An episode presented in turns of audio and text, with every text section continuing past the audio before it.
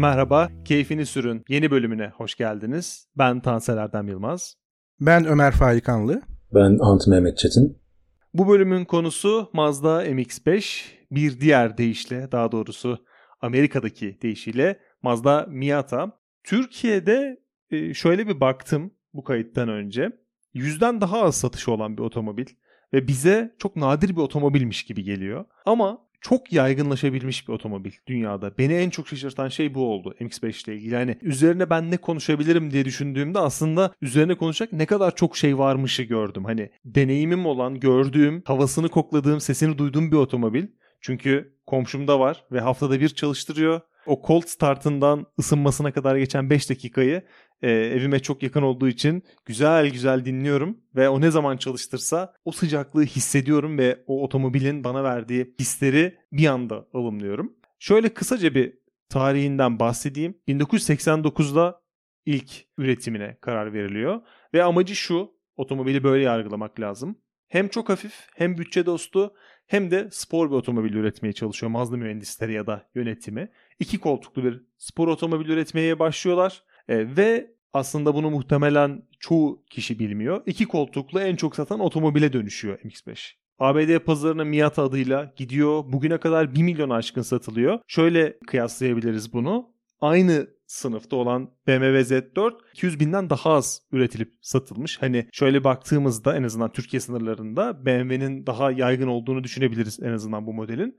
Ama şöyle dünya ölçeğine gittiğimizde neredeyse 5 kat bir fark var. MX-5'e dair benim en çok ilgimi çeken şey söyleyip hızlıca topu Anda ve Ömer sana atacağım.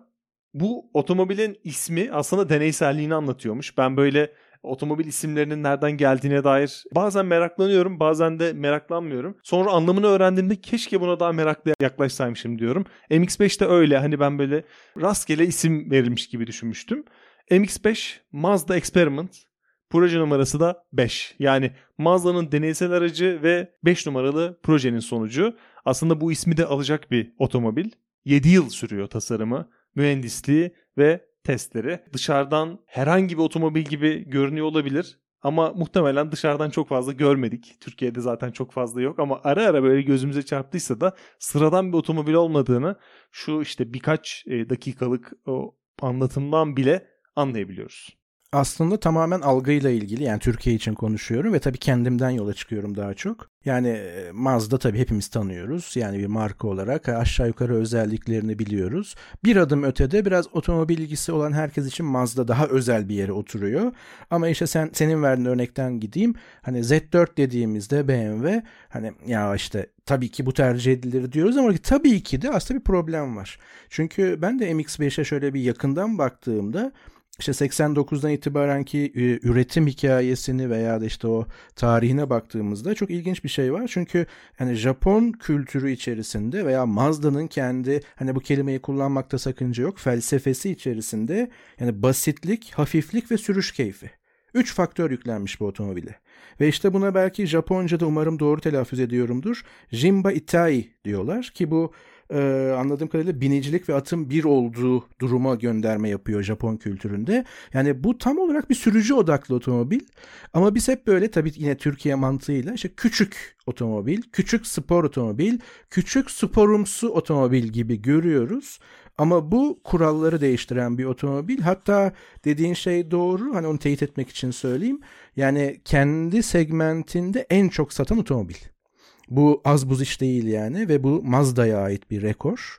Ee, ve bildiğim kadarıyla hala kırılamadı ki yani bu sektör bu segmente giren o kadar çok marka var ki yani olağan rakiplere baktığımızda yine bir Japonya'dan Toyota 86 var. İtalya'dan Fiat 124 Spider var.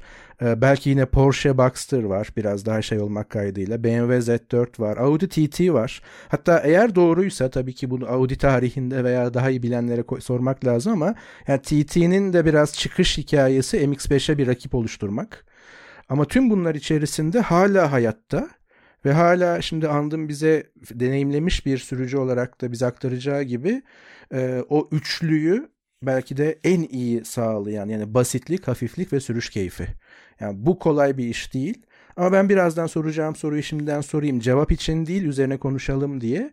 Bizler e, ne zaman ihtiyaçlar ve zevkler arasındaki o dengeyi bir şekilde bozup veya da sağlayıp ya bir MX-5 alsam mı noktasına geliriz. Çünkü tabii ki olağan otomobil sürücüsü için bazı şeylerde dezavantajları var. Ama aslında dezavantaj değil. İhtiyaçlarınız ne sorusu veya ne bekliyorsunuz sorusu. Ama ne zaman acaba aklımıza gelecek veya gelir veya kimin aklına gelir? Bir MX-5 alsam mı?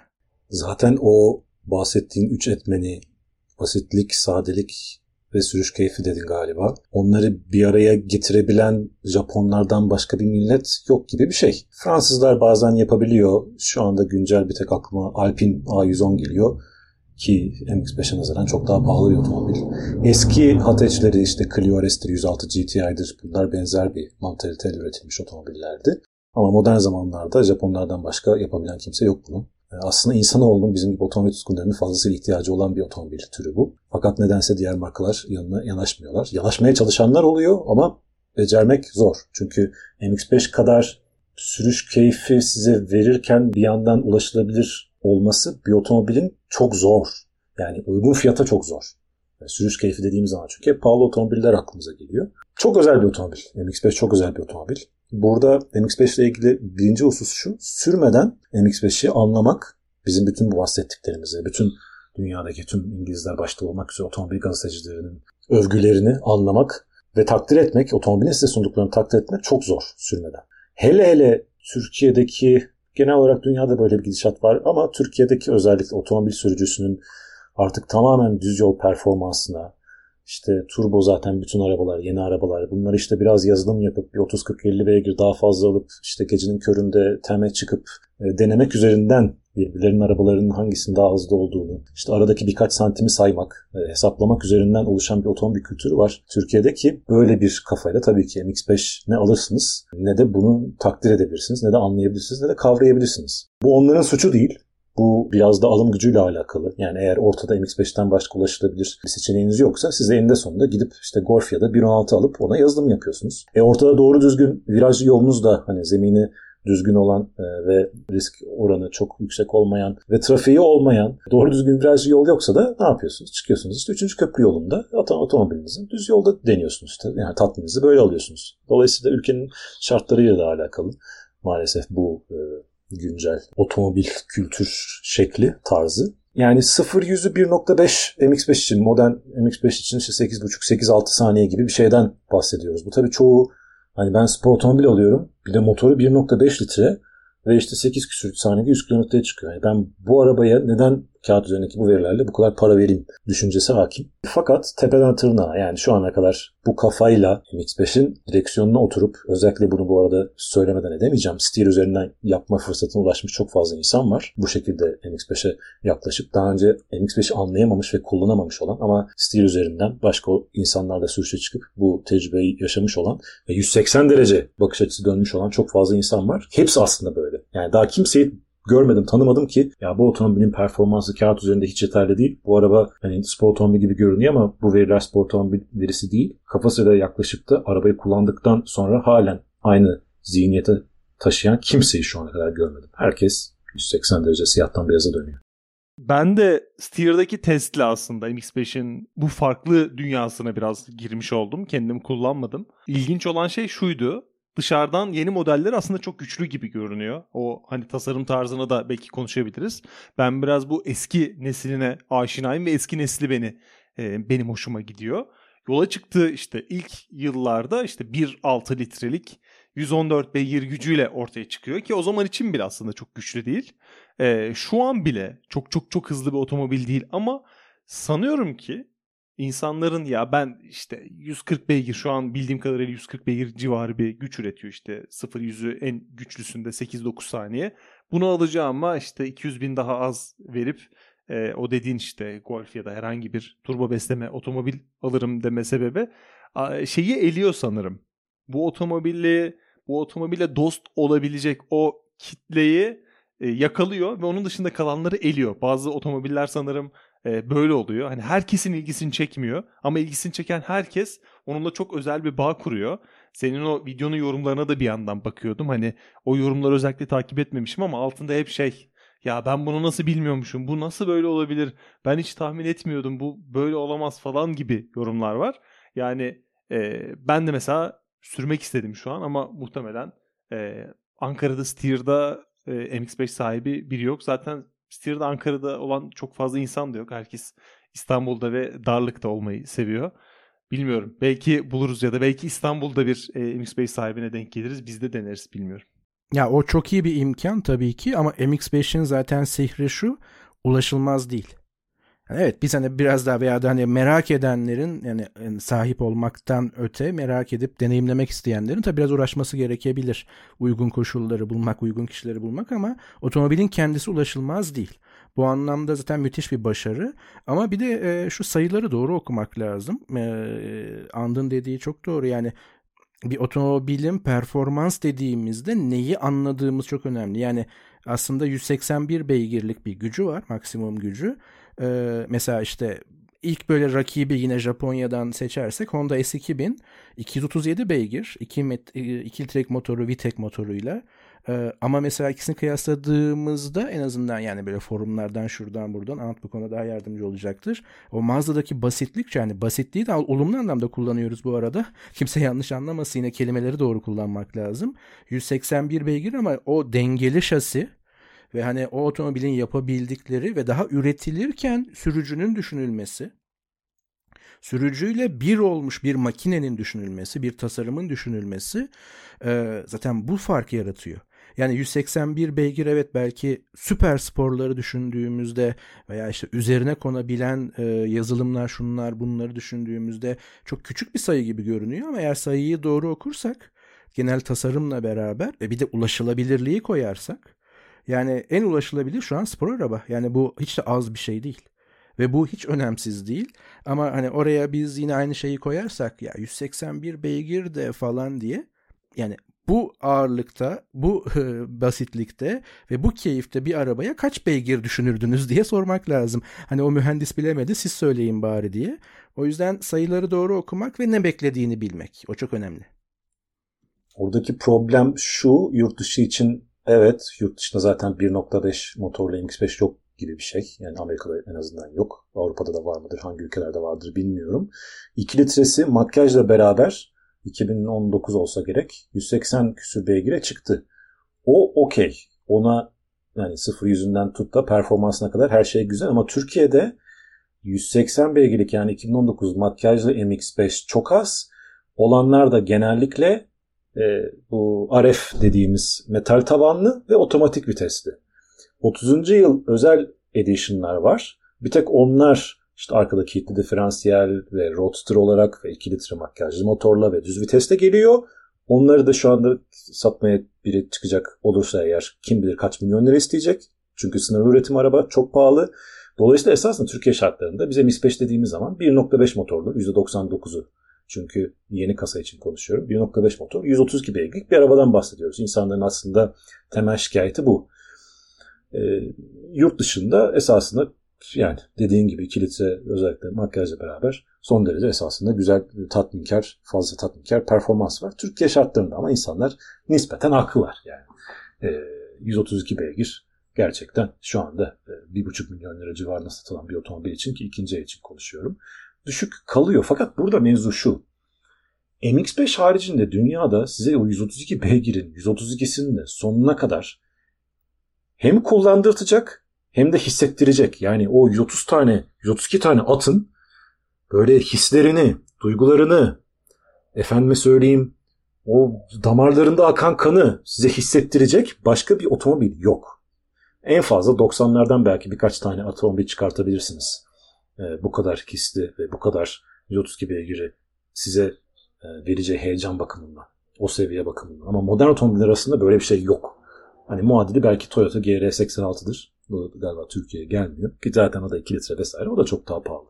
Yani gene aynı kapıya, aynı yere geri dönüyoruz. 132 beygir. Yani bir, modern otomobillerin ve sözünü ettiğimiz demin işte Golf'tür, 1.16'dır. Bunların ürettiği 132 beygirle MX-5'in ürettiği 132 beygir aynı değil. Evet fiziksel olarak aynı ama size hissettirdikleri çok farklı. O arabanın bir kerini bir kere şöyle 2-3 saniyelik hamlede üstünü açıp o motor o 1.5 dediğimiz ki Mazda 3'ten son derece farklı bir 1.5'lik motordan bahsediyoruz. Onun bir kere bir homurtusunu duyup Hiçbir dünyada 1.5 motordan standart öyle bir homurtu çıkmıyor bu arada. O direksiyonu başına geçtiğin zaman iki tane çamurluğun üzerindeki o kıvrımı görüp gaza basıp ilk vitesi değiştirdiğiniz andan itibaren transa geçiyorsunuz. Dönüşüyorsunuz. Çünkü o arabanın size sunduğu tecrübe böyle bir tecrübe. Yani daha önceki hiçbir otomobilde edindiğiniz tecrübe. Bakın ben hani M5'te kullandığım işte Clio RS gene son derece hisli bir otomobildi. Bunlarla beraber bir de hani o organikliği alıp bir de üstü açık üstü açılma o pratikliği o ve o rüzgarın verdiği hissiyatları vesaireyi de formülüne ekliyorsunuz. Çok başka bir tecrübe X5 gerçekten. Yani iki tane zaten en azından videom var. Onları e, izlememiş olan varsa mutlaka herkesin izlemesini tavsiye ediyorum. Ha eksileri yok mu? Var. Modern ben ND dediğimiz modern kasa MX-5 benim açık ara favorim. Neden? Çünkü eski MX-5'lerin aksine onlar hep Japon otomobil iç mekanına sahipti. Çok basitti, çok kabaydı. Ama şu anda bütün teknolojik donanımlarla donanmış ve son derece şık, son derece kaliteli bir iç mekanla birleştirdiler. Dış me dışını sevebiliriz, sevmeyebiliriz. O ayrı konu. Çok umurumda değil. Fakat çok güzel bir iç mekanı var. O yüzden modern MX-5 benim favorim e, jenerasyon olarak. Fakat maalesef kötü bir sürüş pozisyonu var. Yine 2019 makyajıyla beraber direksiyonda bir derinlik ayarı eklediler. Ondan öncekilerde derinlik ayarı da yok. Sadece yüksekliğini ayarlayabiliyorsunuz. Ama koltuk hala çok yüksek. Bunu çözmenin bir takım yolları var. E, koltuk alçaltma kitleri satılıyor. Zaten o da buradaki eklediğim notlardan bir başkası. MX-5 kadar herhalde dünyada başka modifiye anlamında önü açık başka çok az araba vardır. Japonların zaten hepsi çok açık da özellikle e, biraz daha eski arabalar Japon arabalarının MX-5'teki yani parça bolluğu inanılır gibi değil. Arabanın servisinin ve bakımının inanılmaz ucuz olması apayrı bir konu. Ama dediğim gibi ufak tefek sorunları var. Başta sürüş pozisyonu olmak üzere onu da çözebiliyorsunuz. Yani e, araba size standart olarak çok yumuşak geliyor.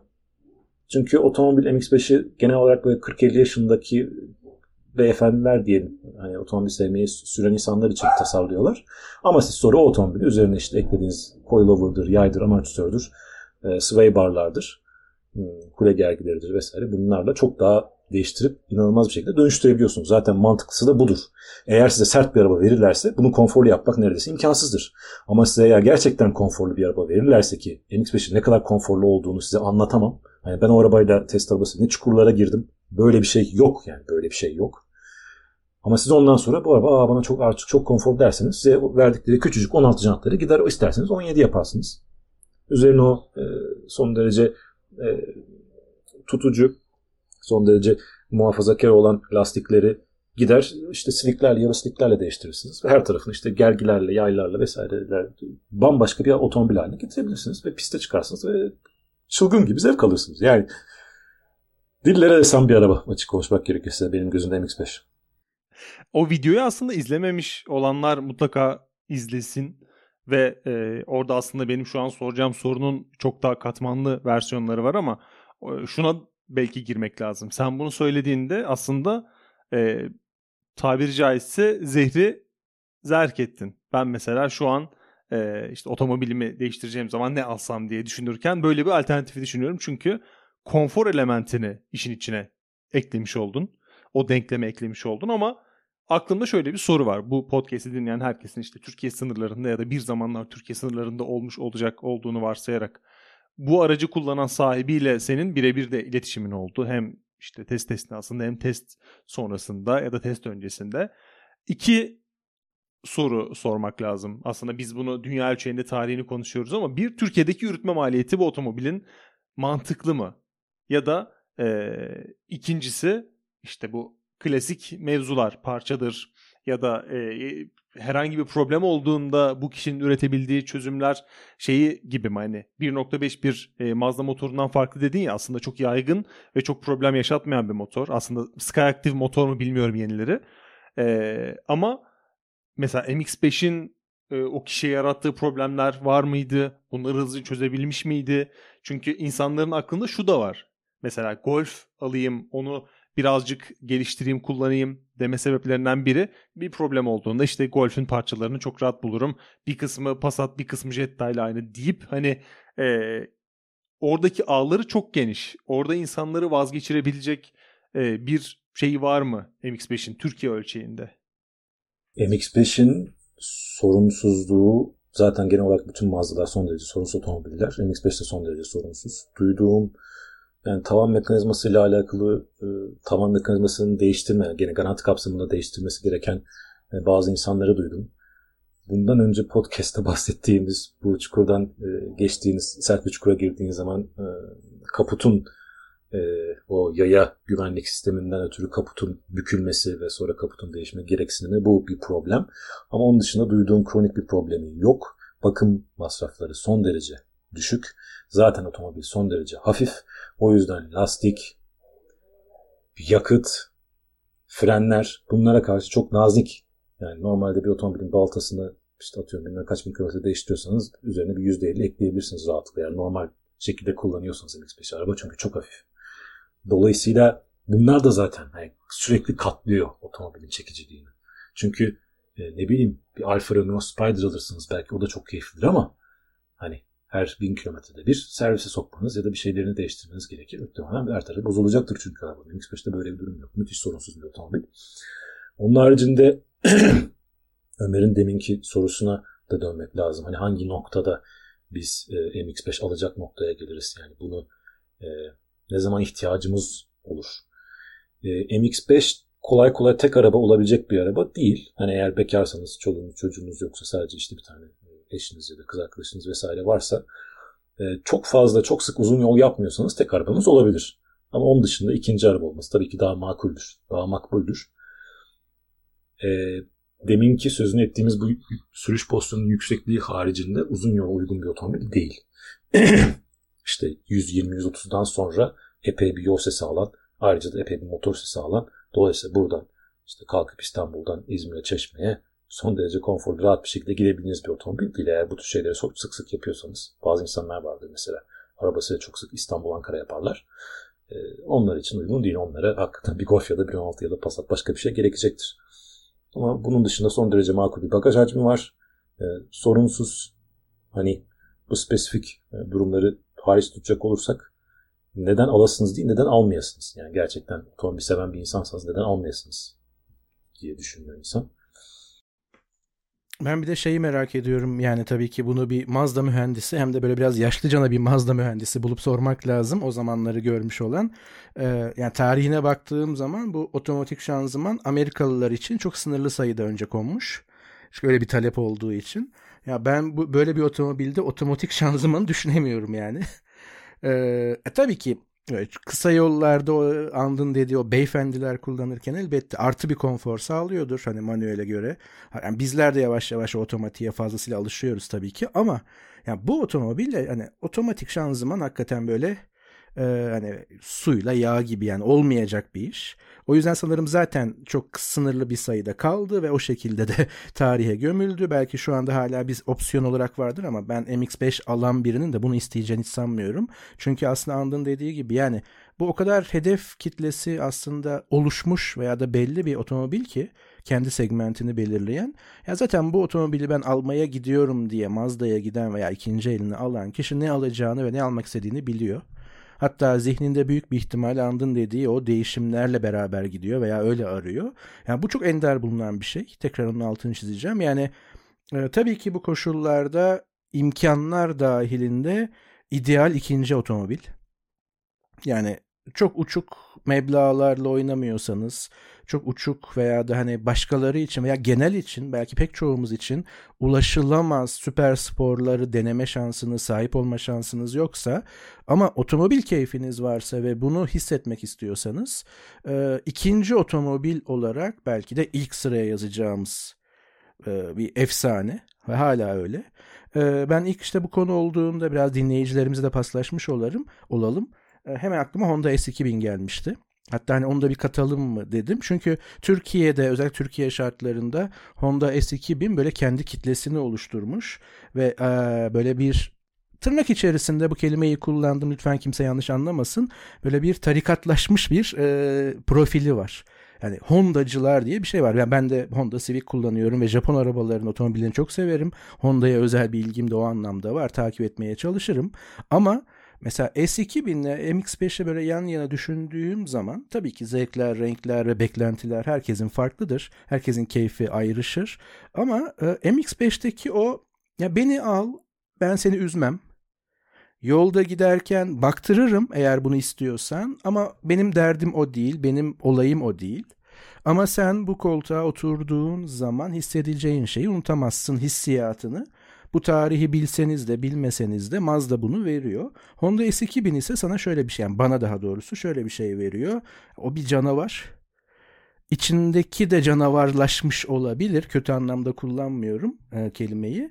Amana dikkat edelim durumu var. E, keyif dediğinizde tabii ki binip ikisini de denemek lazım. Ama işte demin söylediğim gibi sayıları doğru okuma meselesi. Yani 230 beygirlik bir benzer ağırlıkta Honda S2000 kuşkusuz çok iyi bir performans verecektir aradığınız buysa. Ama o ya ben böyle mutluyumdan ziyade her an böyle tetikte olan, tetikte tutan sürücüyü bir şey gibi geliyor. Bir gün belki kıyaslama şansımız olur. Ama MX-5'i o andın çok güzel bir metafor kullandı. O 134 beygiri tek tek hissederek onunla beraber işte o dedikleri felsefeyle beraber keyifli kullanmak var. Yani keyfini sür. Yani bence şöyle bir tavsiyede bulunabiliriz. Hani andın da söylediklerine dayanarak. Keyfini sürmek istiyorsan MX-5'i mutlaka dene. Hani diğer rakip görünenler S2000 dahil başka bir deneyim elbette ama keyfini sürmek istiyorsan MX-5.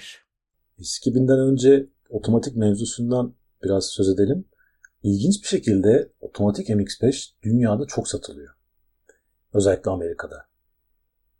Bana da hiç mantıklı gelmiyor. RF de aynı şekilde mesela o arabaya metal tavan ekleyip o otomobilin e, hafif olsun diye günlerce, gecelerce, yüzlerce Japon mühendis çalıştıktan sonra niye ek siz ağırlık ekliyorsunuz ki sadece şu kadarcık bir tavan için hiç anlaşılmaz iki tane e, donanımdır. O RF tavan ve otomatik şanzıman ki zaten Mazda mühendisleri de bunların ne kadar abesli iştikal olduklarını özellikle otomatik şanzımanı bildikleri için mesela otomatik şanzımanlı bir MX-5 kilitli diferansiyelle satılmıyor. Eğer manuel şanzıman alırsanız bir 2 litre MX-5'i kilitli diferansiyelle geliyor. işte bir tane amortisörlerle geliyor falan. Hani biliyor ki siz işte belki piste çıkacaksınız ama düz yolda işte performansı kullanacaksınız vesaire vesaire. Eğer otomatik şanzımanlı arabayı satıyorsa satıyor zaten. E, kitle diferansiyel alamıyorsunuz o otomobilde ve bu çok enteresan. E, yani kendi de zaten Mazda'nın biliyor ki hani bu arabayı otomatik alan zaten o tür okazyonlara girmeyecektir muhtemelen. Bu arabayı daha ziyade hani MX-5'in bir e, ünü vardı ya hairdresser car diye. Yani kuaför arabası diye. İngiltere'de özellikle ve Amerika'da böyle bir şöhreti vardı. Özellikle işte kuaförler o zaman alıyorlardı otomobili. Hani kuaför arabası e, olarak alıp sadece etrafta işte aheste aheste gezip e, sadece üstü açık otomobil keyfini sürmek isteyen ama performanslı sürüşte öyle bir beklentisi olmayan insanlar otomatik şanzımanı seçiyorlar vesaire vesaire. Yani bir de öyle çok geniş bir kitle var ama o insanlar mutlularsa benim için problem yok. Ben yolda daha fazla MX-5 görmekten her halükarda e, memnunum. S2000 mevzusu enteresan. S2000 esasında burada çok taşlanacağım muhtemelen ama tarihin muhtemelen e, en abartılmış otomobillerinden bir tanesi. Şöyle ki bunu sadece kendi görüşlerime değil aynı zamanda çok takdir ettiğim başta Chris Harris olmak üzere İngiliz gazetecilerin de e, görüşlerine dayanarak söylüyorum. S2000 muazzam bir motora sahip. Özellikle üretildiği seneyi düşündüğümüz zaman. Şanzıman aynı şekilde her manuel şanzıman manuel şanzıman değil. Yani her şanzıman aynı şanzıman değil. Bir MX-5'in ve bir S2000'in manuel vitesini değiştirmeden zannetmeyin ki manuel şanzımanın gerçekten ne olduğunu ve vites değiştirmenin ne kadar keyifli olduğunu biliyorsunuz. Hiç öyle zannetmeyin. Standart bir atıyorum Toyota Corolla'nın manuel şanzımanı bambaşka bir şeydir. Bir MX-5'in ya da bir S2000'in ya da bir Type R'ın manuel şanzımanı bambaşka bir tecrübedir. S2000'de dolayısıyla bu açıdan nefis. Gel gelelim başta direksiyon hissiyatı ve arkadan geldiği, arkadan kaymalarının kademeliliği, daha doğrusu kademesizliği olmak üzere iki tane ölümcül kusuru var eskinin. Direksiyon hissi o zaman üretilen çoğu hidrolik olmasına karşın o zaman üretilen muadili çoğu otomobilden daha zayıftır. Daha da önemlisi eski bin e, bıçak sırtı bir otomobildir. Zaten e, bütün meşhur eskinin çok fazla kazası vardır ve bu kazalar e, yalnızca sahiplerinden kaynaklanmaz, otomobilin karakterinden de kaynaklanır. E, bıçak sırtı bir yol tutuş karakteri vardır. Yani arkası bir kere kayarsa muhtemelen 180 derece bu araba dönecektir. Hızınıza göre birkaç defa dönüp kendinizi elektrik direğinde bulacaksınızdır. Bu çok fazla yaşanmış bir durum maalesef. MX-5'te böyle bir durum yok. MX-5'in mühendisliği tamamen arkasının olabilecek en progresif, en kademeli şekilde kayması ve kontrolü her daim sürücüde tutmak, sürücünün ellerinden asla kopmayacak, kaçmayacak bir şekilde üretilmiştir o araba. Eskibin böyle bir şey değil. Eskibin pistte, limitlerde son derece heyecan verici ama aynı zamanda da son derece korkutucu bir şekilde sürmek. Yalnızca pist olmasına gerek yok tabii de. E, o koşullara uygun üretilmiş bir araba ama hiçbir şekilde ay işte arkası böyle gelsin ben de işte 30 derecede hafif aheste aheste kontramı vereyim. Ondan sonra yan yan o virajı tamamlayayım. Böyle bir araba değil eski. Bunu yapabilen de zaten ya daha bir baba yiğit yüksek bir süratlerden ikinci, üçüncü testten bahsediyorum. Görmedim ben. E, dolayısıyla karakter olarak bambaşka otomobiller maalesef piyasası uçmuş vaziyette. Ha, dünyanın her yerinde temiz bir MX-5, e, MX-5 diyorum eski bin pahalıdır. Fakat e, açıkçası o kadar da işte hayallerinizi süsleyecek ve peşinden senelerce 100 bin, 100 bin, 100 bin, 100 bin biriktirip de sonra 3 milyona bir eski bin alacağınız, almayınızı gerektirecek bir otomobil değil eski bin. Kusurları olan bir araba. E, aklınızda bulunsun. Aslında sen her 100 bin biriktirdiğinde S2000'den daha fazla uzaklaşıyorsun. Enflasyon yaşandığı için. o yüzden biriktirmeyi bırakıp alıp e, borcunu ödemek biraz daha mantıklı olabilir. E, S2000'in bu arada ben hiç kullanmadığım zaman da şunu fark etmiştim. Otomobilin fotoğraflarına baktığımda e, ön A sütunu ve aracın kaput bölgesi çok uzun ve çok yere basıyormuş gibi hissediyorum ve arkası o dirayeti gösteremiyormuş gibi geliyor. Yani aracı sürmeden bile ben bu aracın arkasının çok çabuk gelebileceğini hissediyorum. Hani bu muhtemelen bilerek yapılmış ya da belli koşullarda çok iyi çalışsın diye yapılmış bir şey. Hani benim şu anki tespitim muhtemelen mühendisleri tarafından da biliniyor. Ve hani şehirde e, çok hızlı kullanılması ya da şehir şartlarında ani hareketlerle kullanılmasından ziyade o senin dediğin gibi pist için üretilmiş bir otomobil e, olmasından mı bu geliyor onu bilmiyorum. Hani orada biraz ben hani e, muhtemelen 1 milyon kere dinlendirilmiş bir e, fikri ortaya atıyorum. O kasa farkı yani MX-5 ile S2000 arasındaki kasa farkı gerçek mi yoksa bir illüzyon mu? Belki son olarak bunu bir ortaya atabilirim. Amaçları çok farklı otomobiller gerçekten. Konsept olarak hani üstü açık, hafif, işte devirli, atmosferik motorlu, yani Japon otomobili vesaire diyoruz ama karakterleri bambaşka. Yani açıkçası illaki eski birinin bu karakterini savunacak pek çok insan çıkacaktır. Benim ama görüşüm şu. Zor olan arkası kaymaya başladığı anda fıldır fıldır dönen araba yapmak değil. Arkası kaymaya başladığı zaman bunu kademeli bir şekilde ve sizin kontrolünüzden çıkmayacak bir şekilde, progresif bir şekilde yapacak arka süspansiyon geometrisi başta olmak üzere bu arabayı yapmak zordur. Mesela benim aklım eski bin muadili o sürüş karakterine, o keskin arkadan kayma, dönme, e, o karaktere sahip ilk gelen otomobil Corvette'tir. Ve gerçekten ben Corvette kullandığım zaman, bu arada C6'dan bahsediyorum. Bundan iki, iki kasa önceye tekabül ediyor galiba. Muhtemelen C5'te benzer bir karakterdedir. Bana Amerika'nın böyle daha geniş, daha yayvan, kocaman bir eski bin gibi gelmişti. Ha, çok keyif almıştım. Ama o otomobilin e, mühendisliği o kadar gelişmiş değil. Yani e, nispeten e, ham Amerikan mühendisliğinin ve düz yolda evet çok hızlı giden son derece sorunsuz aynı zamanda çok da son derece hızlı bir otomobilden söz ediyoruz. Ama limitlerinin ötesine geçtiğiniz anda da bir anda fıldır fıldır dönmeye başlayan bir arabadan söz ediyoruz. Bunu örnekleri çoğaltabiliriz. Ve bu örnekler genellikle tarihin en beğenilen, en takdir edilen, en başarılı spor otomobillerine dair bir karakter değildir. Bu tür otomobiller işte atıyorum Ferrari 408 İtalya gibi ya da işte e, Toyota GT86 işte aklıma geliyor veya E39 M5 gibi arkası son derece kademeli, kontrollü, yumuşak yumuşak e, kayan otomobillerdir tarihe geçen otomobiller. Dolayısıyla zor olan budur. E, o yüzden bunlar, bu arabalar kıymetli arabalardır. O yüzden yani eski binin e, zaten biliyorsunuz ilk 99 2000'deydi galiba bu VSA ESP sistemi yoktu. Sonraki modellerde vardı. Ama otomobili ben ESP'siz düşünemiyorum. Ee, çok da bana açıkçası çekici gelmiyor. Yani o karakter. Z4'te de mesela Z4 Coupe'de de benzer bir sürüş karakteri vardı.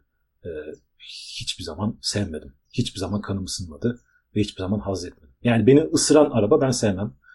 Ee, benimle beraber çalışması lazım. Sürekli beni öldürmeye çalışıyorsa e, maalesef sonumuz iyi olmaz. Şu ana kadarki tecrübemden sonuçta. Dolayısıyla eskinin hani geçici olarak verdiği e, adrenalini seven, hoşlananlar olabilir.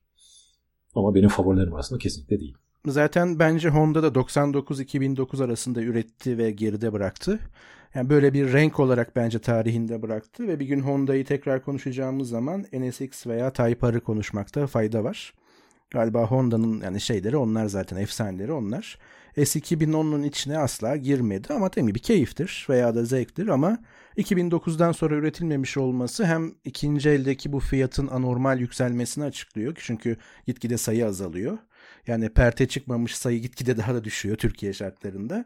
Ee, bunun tabii 3 milyonluk biz bu podcast'ı alırken bir baktık 3 milyonluk fiyatı açıklayabiliyor temiz tırnak içerisinde gördüğünüz zaman. Ama e, MX-5 orada duruyor. Honda'nın vakti geldiğinde Type R'ı bir konuşuruz. O ayrı bir fantazi tabii ki.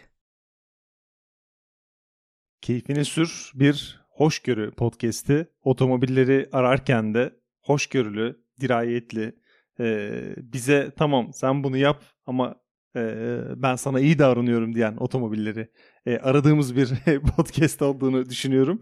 E, Andın tabiriyle beni ısıran otomobilleri sevmiyorum.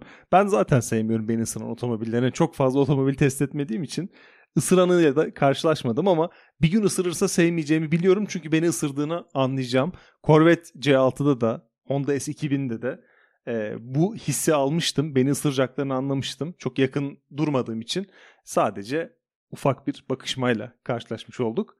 Bu bölümü dinleyen hemen herkes için MX-5 bir ikinci otomobil olması istenecek ama mevcut ekonomik şartlarda herkes şunu düşünecek. Ben bunu acaba daha az yolculuk yaparak ilk otomobilim nasıl yaparım? Çünkü ikinci otomobil çoğu insan yapamayacak benim gibi. E, o açıdan şimdiden düşünelim. İlk otomobil nasıl yapabiliriz? Ya da hangi koşullarda ilk otomobil olabilir bilmiyorum. Bunun formülünü arayacağız gibi. Çünkü çok farklı yönlerden benim de e, daha da ısındığım bir otomobile dönüştüm. Otomobil kültürü üzerine anlatacaklarımız, konuşacaklarımız var. Bu bölümün bile en az bir yarım saati daha var. Kendi zihinlerimizdeki notları düşündüğümüzde. Ama aslında bu bölümü biz iki ayrı ülkede çekiyoruz. Şu an Kolombiya'da ve Kolombiya'nın müthiş sıcağında kuş cıvıltılarının e, altında bize katıldığı için ben devam ettiğimiz her dakika onun adına üzülüyorum. Çünkü aslında e, müthiş bir sıcakta bağlanıyor. Çok çok çok uzun sürebilecek bir içerik ama daha da e, uzatmak istemiyorum. Haftaya haftanın yine son iş gününde yeni bölümde görüşmek üzere. Görüşmek üzere. Hoşçakalın.